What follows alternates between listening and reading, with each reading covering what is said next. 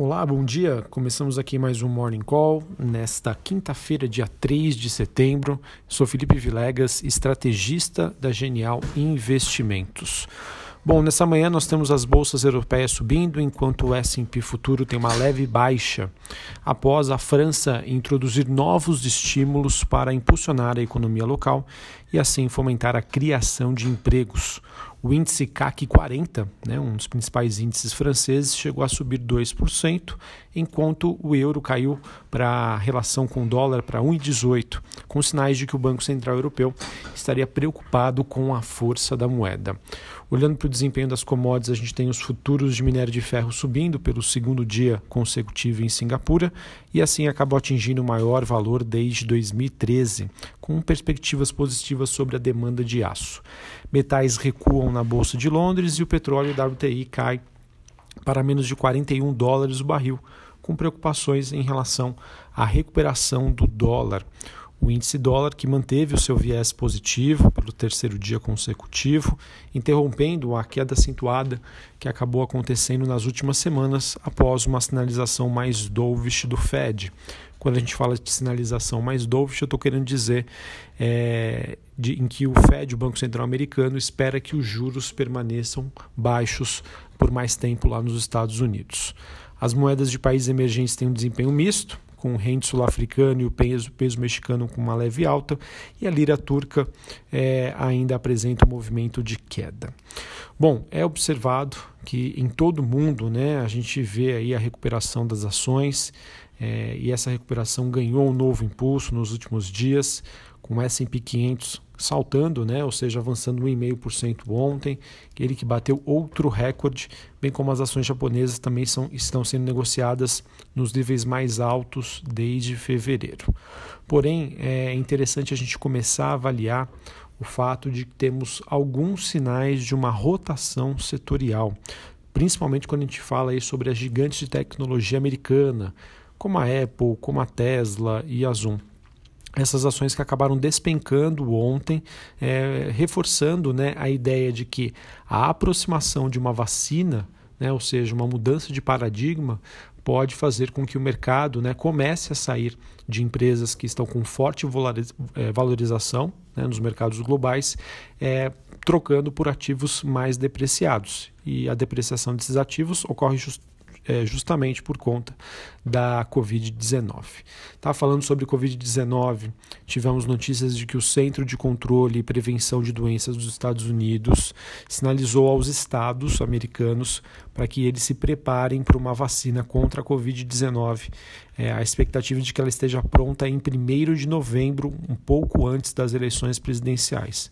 É só parar parar para pensar e ver que faz total sentido essa estratégia e de que Donald Trump, né, se ele conseguir realmente fazer isso, pode ser um, um vetor super interessante e muito positivo para ele conseguir uma reeleição.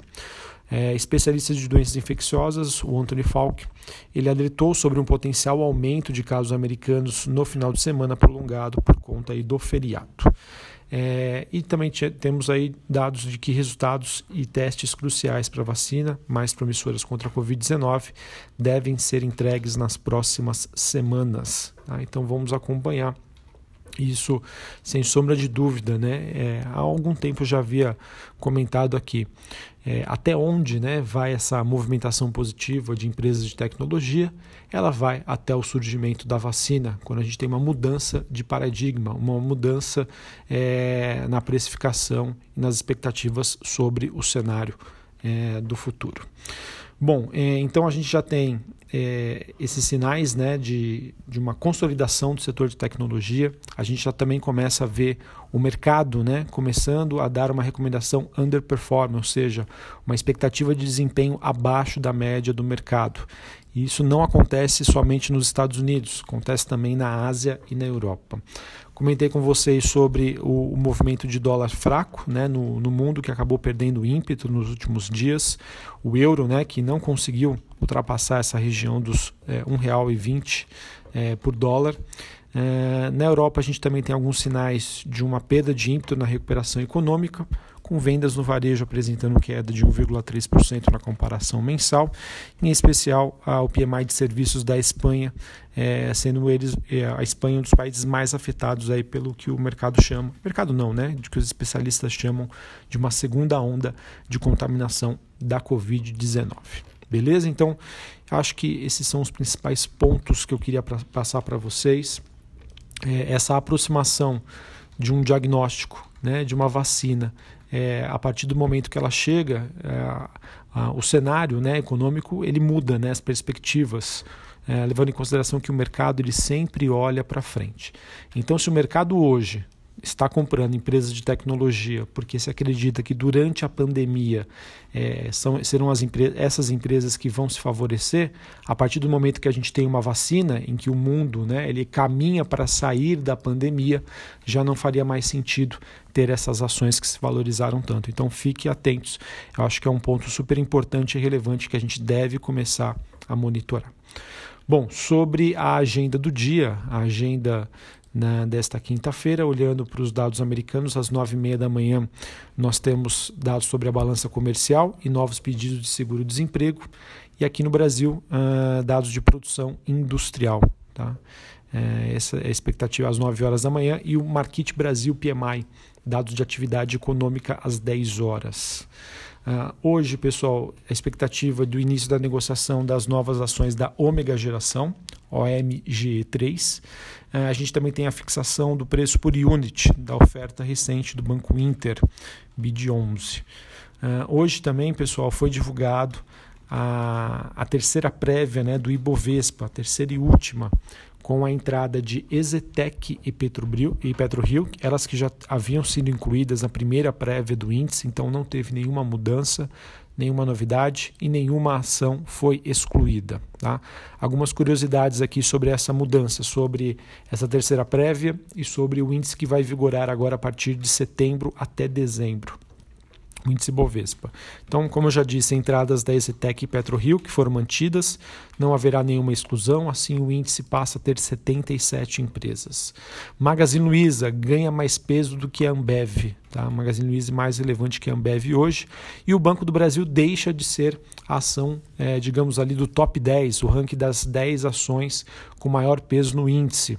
O Banco do Brasil que acabou então perdendo aí a posição para Intermédica Notre Dame, mostrando aí que o mercado está se pulverizando, aquela dominância que existia do setor bancário e do setor de commodities acaba perdendo aí relevância nessa, nessa nova carteira teórica do índice Bovespa. Bom, antes da gente passar para o noticiário corporativo, queria falar um pouquinho sobre a expectativa para hoje em relação à entrega da reforma administrativa, que deve ser apresentada, além, claro, né, dos próximos passos no âmbito fiscal. A reforma administrativa do governo, né, que promete ser entregue hoje, prevê duas categorias de futuros servidores e que eles poderão ser demitidos. É, eles não terão a chamada estabilidade, que vai ficar restrita aí às carreiras do Estado. Pelo que eu entendi, é, estados e municípios não serão colocados nessa reforma administrativa. Só serão uh, colocados os funcionários públicos no âmbito federal. Até a reforma é, sobre essa proposta aí que ficou com um alcance e potências menores após ajustes feitos a pedido do presidente Jair Bolsonaro. O presidente argumenta que quer é, que as novas regras sejam um norte, um convite para que governadores e prefeitos que hoje estão de fora façam as suas próprias reformas. Tá? Vamos aguardar, é algo que deve mexer bastante aí com, com o mercado, boa parte disso já precificado mas vale a pena aí monitorar. Hoje é um dia super importante para a gente saber aí sobre essa questão da reforma administrativa, sobre também novos detalhes, quem sabe, da reforma fiscal, super importante aí para o avanço do nosso país. Bem, para a gente finalizar então é, sobre noticiário corporativo, a gente teve a Braskem divulgando vendas recordes de resina, a petroquímica que vendeu mais de 350 mil toneladas aqui no mercado doméstico no mês de agosto, né, superando assim o recorde anterior. É, então, uma notícia positiva em meio aí ao noticiário ainda bastante conturbado para a Braskem. Uh, a gente teve também a Eletrobras aprovando a venda de ativos para a Ômega Geração de Energia, pelo montante aí de 568,4 milhões. A Eletrobras aprovou então a venda da sua participação de 78% na sociedade de propósito específico, a SPE de Santa Vitória do Palmar, por também 434,4 milhões de reais. A Gafisa fechou um contrato para aquisição da participação detida pela Calçada SA, ela que é uma construtora que atua no Rio de Janeiro é, em ativos imobiliários em diferentes estágios de desenvolvimento na capital fluminense. A empresa acabou não dando maiores detalhes sobre esses ativos. Uh, tivemos a W2W E-Commerce de Vinhos, ela que pediu o registro de companhia aberta na CVM pedido que foi registrado ontem, quarta-feira. Ela que é conhecida como Wine, uma empresa né, é, que tem aí é, como um dos seus sócios o empresário Abílio Diniz. Uh, que mais? Também tivemos uma matéria do broadcast dizendo que o BNDES está caminhando para fazer uma oferta subsequente de ações, né, conhecida como follow-on, para vender as suas ações na Suzano. É uma oferta que pode girar aproximadamente 8 bilhões de reais. Tá? Ela, a princípio, poderia, não vai ser feita, né, como que aconteceu com a Vale, é, por conta a Vale que aconteceu o que a gente chama de block trade, né? Foi a mercado e fez a venda. Ela não, vai ser uma oferta um pouco mais estruturada, porque a, no caso aí BNDES tem algumas participações mais relevantes em Suzano, né? Então precisa ser algo mais bem estruturado para que isso seja feito. Lembrando que ainda estão na fila a venda da participação na Clabin e também a venda das ações preferenciais da Petrobras. Por conta dessas notícias, pode ser que essas empresas fiquem mais pressionadas, tá? Não muda em nada o fundamento mas como a gente tem uma expectativa de fluxo grande de saída de um grande acionista, é, o mercado aí pode ficar mais recuado na hora de querer se posicionar nesses ativos. Tá? Então, é, isso pode ser uma das justificativas também que a gente viu Suzano e Clabin caírem recentemente, também as ações da Petrobras com uma performance bem abaixo dos seus pares do setor, como Enalta e PetroRio.